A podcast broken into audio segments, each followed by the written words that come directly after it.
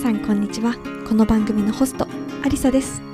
この番組は自信も取り柄もないと思って夢を諦めかけていた私がマインドワークや自己理解を通して夢を実現させたことをきっかけに自分の夢に向かって歩み出したいあなたへ送るポッドキャストです。一生で一度の人生自分で決めた道を歩んでみませんか？それでは今日も始まります。皆さんこんにちは。アリサです。いかがお過ごしでしょうか？3月最後の放送になりました。日本の皆さんはねもしかしたらもう4月に入っているかもしれないし、後からね聞いてくださってる方もうね4月なのかななんていうふうに思います。このね新年度のこう節目っていう感じでね結構3月4月バタバタする方多いのかなっていうふうに思います。私もねこうイギリスに住んでいるもののやっぱり3月こうから4月への切り切り替えというかねこう年度の変わり目っていうのはこう新たな気分でねこう私ももう一回ねあのこうリフレッシュなフレッシュフレッシュな気分であの進んでいこうっていう風なね気持ちになるななんていう風に思います。特にねこう散歩をしてたりすると街にね結構お花が咲いていたりとかしてあとはなんかねピンクの桜がピンクのお花が咲いていて桜かなっていう風に思って、まあ、分からないけどなんか似てるななんていう風に思ってあのインスタグラムにねあげたらあのアーモンドのお花ですよっていう風にね教えてくださる方が何名かいらっしゃってあすごいな皆さんそんなのも知ってるんだと思ってねあの感激しました。教えてくださった皆さんどうもありがとうございます。そしてねなんか最近こうあのあの最近ね私よくツイッター見てるんですけどこう日本のねあのニュースとかあとはイギリスに住んでいる日本人の方とかとこうあの情報交換をしたりだとかしていて、ま日本イギリスにいても日本でね何が起こ何が起こってるか全部わかるわけじゃないんですけど、まあ、何がトピックになってるかっていうのはね大体キャッチしてるつもりなんですよね。あなんか首相がウクライナ行ったんだなとか何をあげたのかとかちょっとどうなのかななんて思ったりとかね、まあ、いろんなニュースを、まあ、見ていたりだとかあとはあの音声配信のね Voicy Voicy を聞いたりとかして、まあ、どんなことあのね WBC が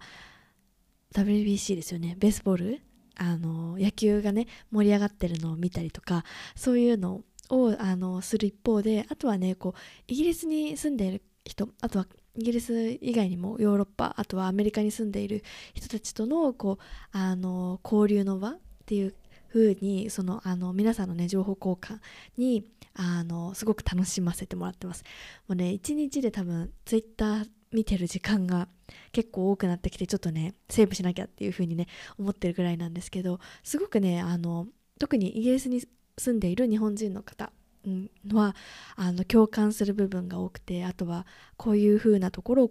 あのあのなんだろうこういういい情報があるよみたいなねシェアしてくださったりする方がいてで特にあの食あの食べ物に関してのツイートがすごい皆さん多いんですよね。なんかここのスーパーに売ってるこれが美味しいとかっていうのがあの多くってあのある方がねこうあの各国に住む日本人の方がどういうツイート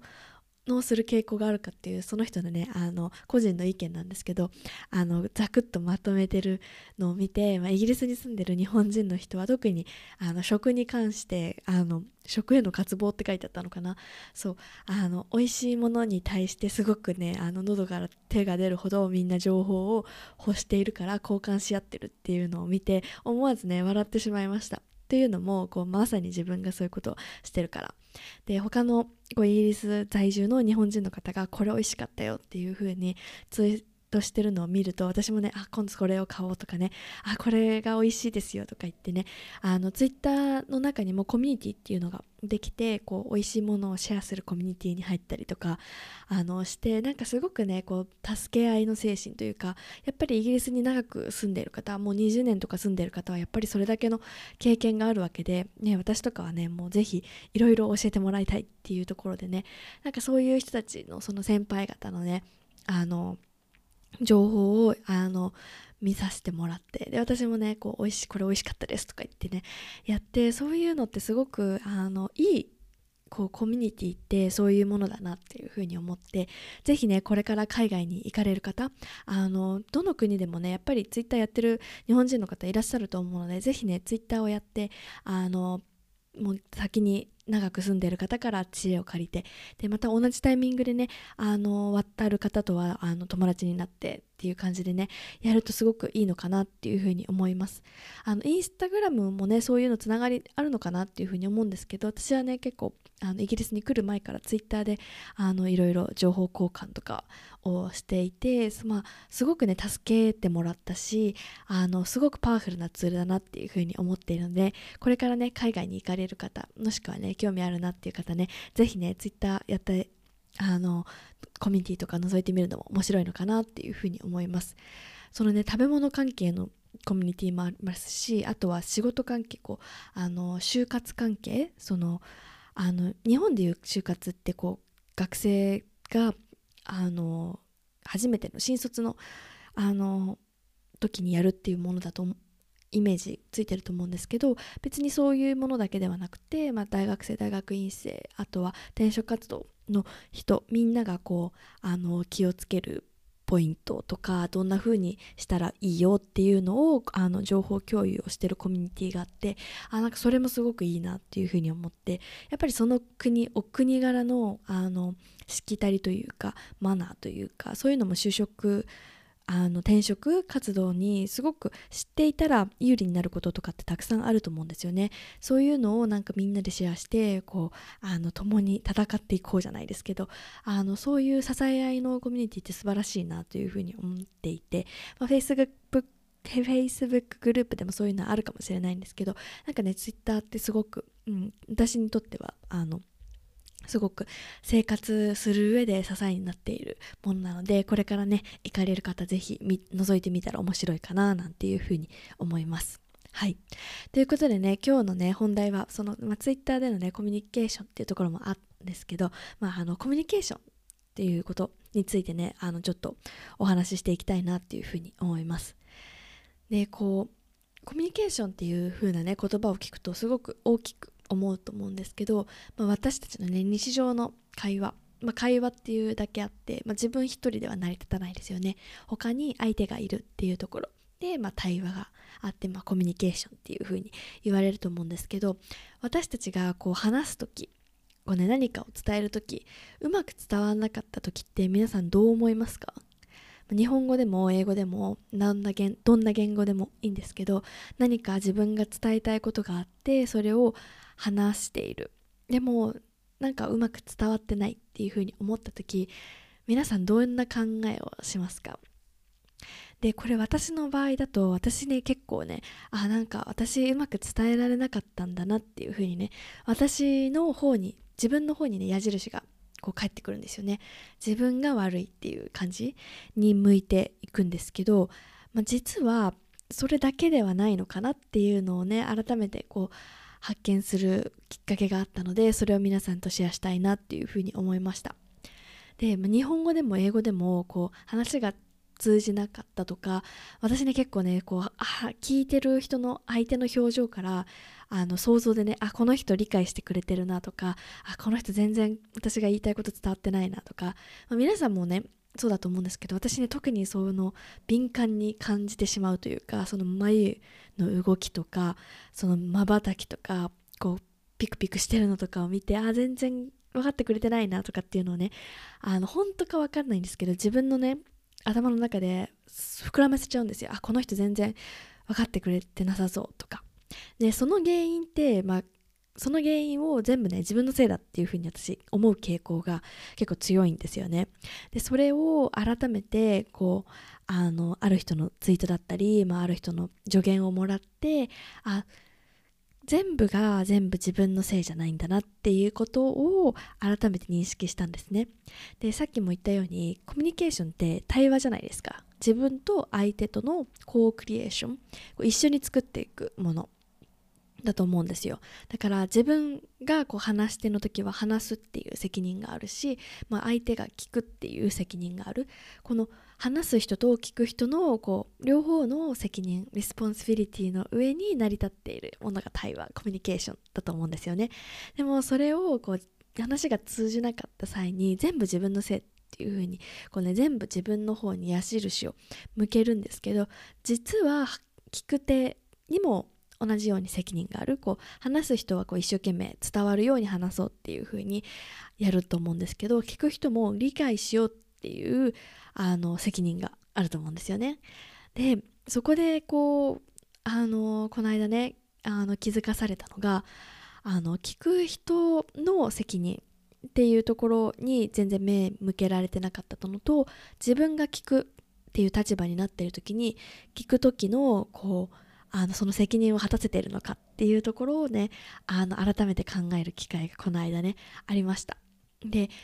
聞いてる時に皆さん分かってる分かってないっていう意思表示してますか？これうなずくとかって日本で結構ねああそうだよねふむふむっていうのねあると思うんですけど、まあ、分かってたらいいと思うんですけど本当にそれ分かっています。ただこう流れでうなずいてるだけなのかなんかちょっとこの人言ってること分からないなってっていう時にそこで分からないっていうふうに言えてますか？っていうのをねこう問われた時に私あ言えてないなっていうふうに思ったんですよね。あ分からないっていう意思表示をしてもいいんだっていうそのねコークリエーションだっていうところをになんか改めて意識を向けるとなんか今まで私はその分からないことこう話が理解できないことも全部自分のせいだと思ったんですね。聞き手になった時もあの分からないのは自分のせい。で今度話し手になった時に話話す内容が相手に伝わってないのも自分のせいっていう風に。なんかね全部自分のあの自己なんて言うんですか？全部自分にかぶろうとしていたかぶろうとしているっていう傾向があるなっていうのにあの気づかされて、まあ、それって違うなっていうふうに思ったんですよね。でその自分が理解できないのがいけないっていうふうになんでそういうふうに思うのかなっていうのを振り返った時にあのね結構日本でね働いてた時にそれをこう強く認識したかなっていうふうに思ってるんですね。でなんでかっていうとこう大学卒業してこう会社に入るじゃないですか。で入ると入った瞬間にあの皆さん目の当たりすると思うんですけどみんなが何話してるか全然わからなくないですか？あの上司の人とかあの先輩たちが話してるその単語一個一個もわからないし何の話をしてるのかもさっぱりわからないっていう状況になると思うんですよね。まあ、それは当たり前ですよね。まあ、もうつい数週間前にあの研修を終えてあの実務に入ってきた人たちと、まあ、1年2年何年か働いている先輩そして何十年も働いているような上司とかが話してる会話を全部最初から理解できるかって言ったら理解できないじゃないですか。で特にこう私が働いてた会社はこう長く働いてる人が多かったんですね。だからこう上の立場になればなるほどその勤続年数が長いっていうあの傾向があってで、まあ、そういう人たちって、まあ、経験もあるしあのたくさんねいろんなことを知ってるんですよね。だから、まあ、そういう人たちの会話が理解できないのは私が悪いんだっていうふうに全部思ってたんですよ。でもあのそれをねこうずっとねあの働いてる時私がその会話を理解できないのは私が悪い。なんか私がその知識が足りないっていうふうに全部思ってたんですけどよくよくね考えてみたらあのすごくこうわからなんだろう。その知識がまだない方経験が浅い方にもうまく理解してもらおうと思えばそういう伝え方があるはずなんですよね。その上司の人とかそのまたさらに上司の人に対してなんですけど。あの本当にみんなに伝えたいって思ったらその何にも経験とかそのバックグラウンドの知識が一切ない人にも伝えようと思えばその伝え方があるはずなんですよ。でもそれをしてない。だから私がわからないっていうところで全部実は私が悪いんじゃなくてその話し手の方にも責任がある。っていうのをあの今ね気づいたんですよ。でも当時はもうわからないのは全部自分の経験がないからとか自分の知識が不足しているからっていうふうに思っていてなんか全部ね偉い人の話がわからないっていうのはもうなんかそのね今度ねその人たちに質問されて私答えないといけないっていうあの立場になった時にもうねもう震えるほど緊張しましたね。だからもうそういう現場そういう状況に何度も直面してたのでもう話すのがすごく苦手だっていうふうに私は思ってたんですよ。もう自分の上司も私より知識もあるし経験もあるからその人に質問されたらどうしようとかね。もうまたにさらにその上司の上司とかに質問されたらどうしようとかって自分がなんか発表したらそれにフィードバックとかもらうじゃないですか。でもそのね、言ってる意味がわからないとかね、もうそういう風になったらどうしようと思ってね、もうすごく嫌だったんですよ。でも立場、立場というかね、その担当的にそういう風に自分がやった仕事を、あの、上司、またはさらにその上司の上司とかにね、説明する機会が、あの、最後の2年ぐらいすごくあって、ものすごく嫌だったんですよ。もう、あの、何？か仮病を使ってでも休みたいっていう風に思ったぐらい本当に嫌で、まあ、それが影響して私自分で話すことがすごく苦手だっていう風に思ってたんですよね。でも実際どうかっていうと、まあ、そういうあのその自分より知識があるから何でも知っていて私の説明はうまくいかないだろうっていう私の中のね思い込みが強く働いていて、まあ、そういう話すことが苦手だっていう風に結びついてたんですよね。でも今実際どうかっていうと私今こうしてポッドキャストで話してますしこれ一人で話してますよね。でまあ皆さんのねあの聞いてる方々は目の前にはいないけれども皆さんがあの聞いてくれてるっていうのを想像して私話しています。で、まあ、どうやったらね皆さんにあのこう伝わるかなとかっていうのは考えているし、まあ、その聞いてくださってる皆さんがどれくらいね理解してるかっていうのは私が全部わかるわけではないけれども、まあ、私はできるだけこう皆さんが想像しやすいようなこう私の経験だとかっていうのを話すことで、まあ、より自分の伝えたい思いが伝わるかなと思って話しているわけなんですよね。だから話すことが苦手とかコミュニケーションが得意じゃないっていう風にこう過去のね私は思っていたわけなんですけど、まあ、これはね聞く人話す人のこう一緒のねコークリエーションだって一緒に作り上げていくものだっていうところをちょっとね抜けてたなっていうふうに思ったんですよね。で特にこれはこうあのイギリスでね生活していくとやっぱり言語の壁も出てくるわけですよ。で日本語でもこう話すのが苦手っていうふうに思っててうまく伝わらなかったら全部自分のせいっていうふうに思ってたのが、まあ、そのままね言語のねあの壁っていうのもぶつかってまたさらにね自分の話が伝わらなかったin English その英語でね伝わらなかったって場合も全部自分のせいだっていう風に思っちゃうんですよね。やっぱりどうしても。あ私の発音が悪いからだとか私のあの文法がめちゃくちゃだからとかもう全部自分のせいに思ってたんですけど、まあ、ある時ねこう先週かな？先週そうあの日本からねあの日本同じように日本人であの同じ会社で働いている方であのその人が日本に帰られるっていうことでね farewell のパーティーがあったんですけど、まあ、そこでねあのその人のスピーチを聞いてその人がねあの英語がめっちゃ native English かっていうとそうじゃない。だけどすごくその人のことをみんながこう慕っていたしそのその人に向けてスピーチしてる人の話を聞いてもああのいかにその英語とかっていう壁を越えて、まあ、その人のその人なりのアプローチコミュニケーションスタイルでこう関係を作り上げていったんだなっていうのがすごいあのそのスピーチとかからねその人人の人柄私直接あんまり話したことなかったんですけどその人の人柄を感じられてあ言語の壁じゃないんだなっていうふうに思ったんですよ。コミュニケーションって言ってもその言語の要素と、まあ、いろんな要素があるっていうふうにあの分かってそのこう親しみやすさだったりとか、まあ、そのジョークだったりねあのいろんなことが影響してコミュニケーションが成り立つんだなってその受け手とね話しての両方のクリエーションだとかってねいろんな要素が合わさってこの人と人との対話そのつながりコミュニケーションっていうのが生まれるんだなっていうところに改めてね気づくことが出来事がねたくさんあってあこれはそう特にね、まあ、あの海外で生活したことある方留学したことある方これから行く方ねいろんな場面で感じると思うんですけど日本語だろうが英語だろうがその現地の言葉だろうがあのコミュニケーションはこう全部自分のせいだけで成り立ってるわけじゃないっていうところをねあのもう一度ねリマインドしてほしいなっていうふうに思います。これは海外にいる方これから行く方日本に住んでいる方みんなみんな一緒なんですよね。日本語でも伝わらない人は伝わらないし伝わる人は伝わる。これは全部自分のせいじゃないしお互いのこの共通の共同のワークなんだっていうところをねあのうん、しっかりリマインド私も自分でしようと思ったしあ皆さんにこれ伝えたいなっていうふうに思いました。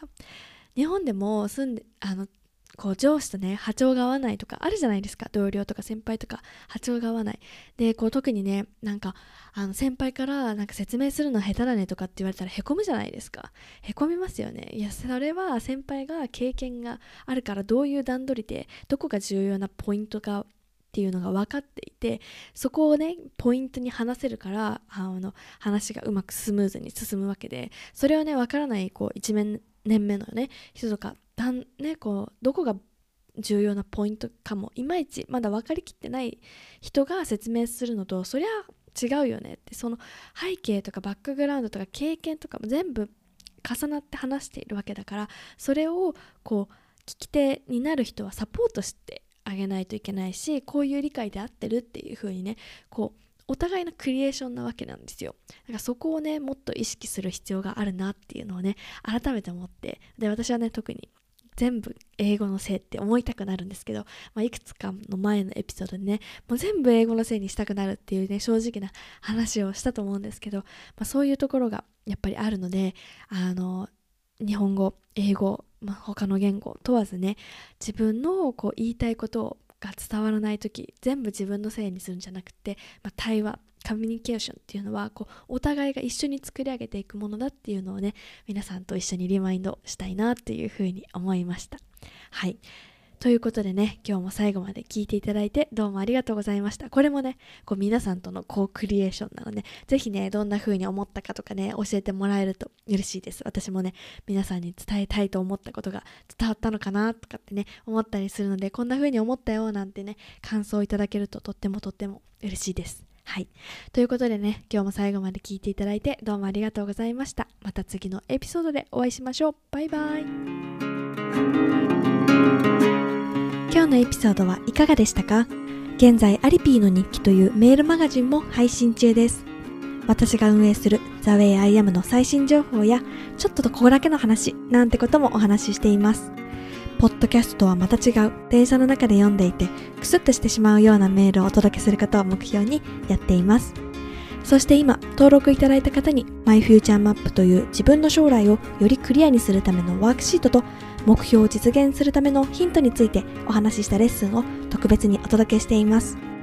このポッドキャストの概要欄にリンクがありますので登録ください今日も皆さんにとって素敵な一日になりますようにそれではまた次のエピソードでお会いしましょう。バイバイ。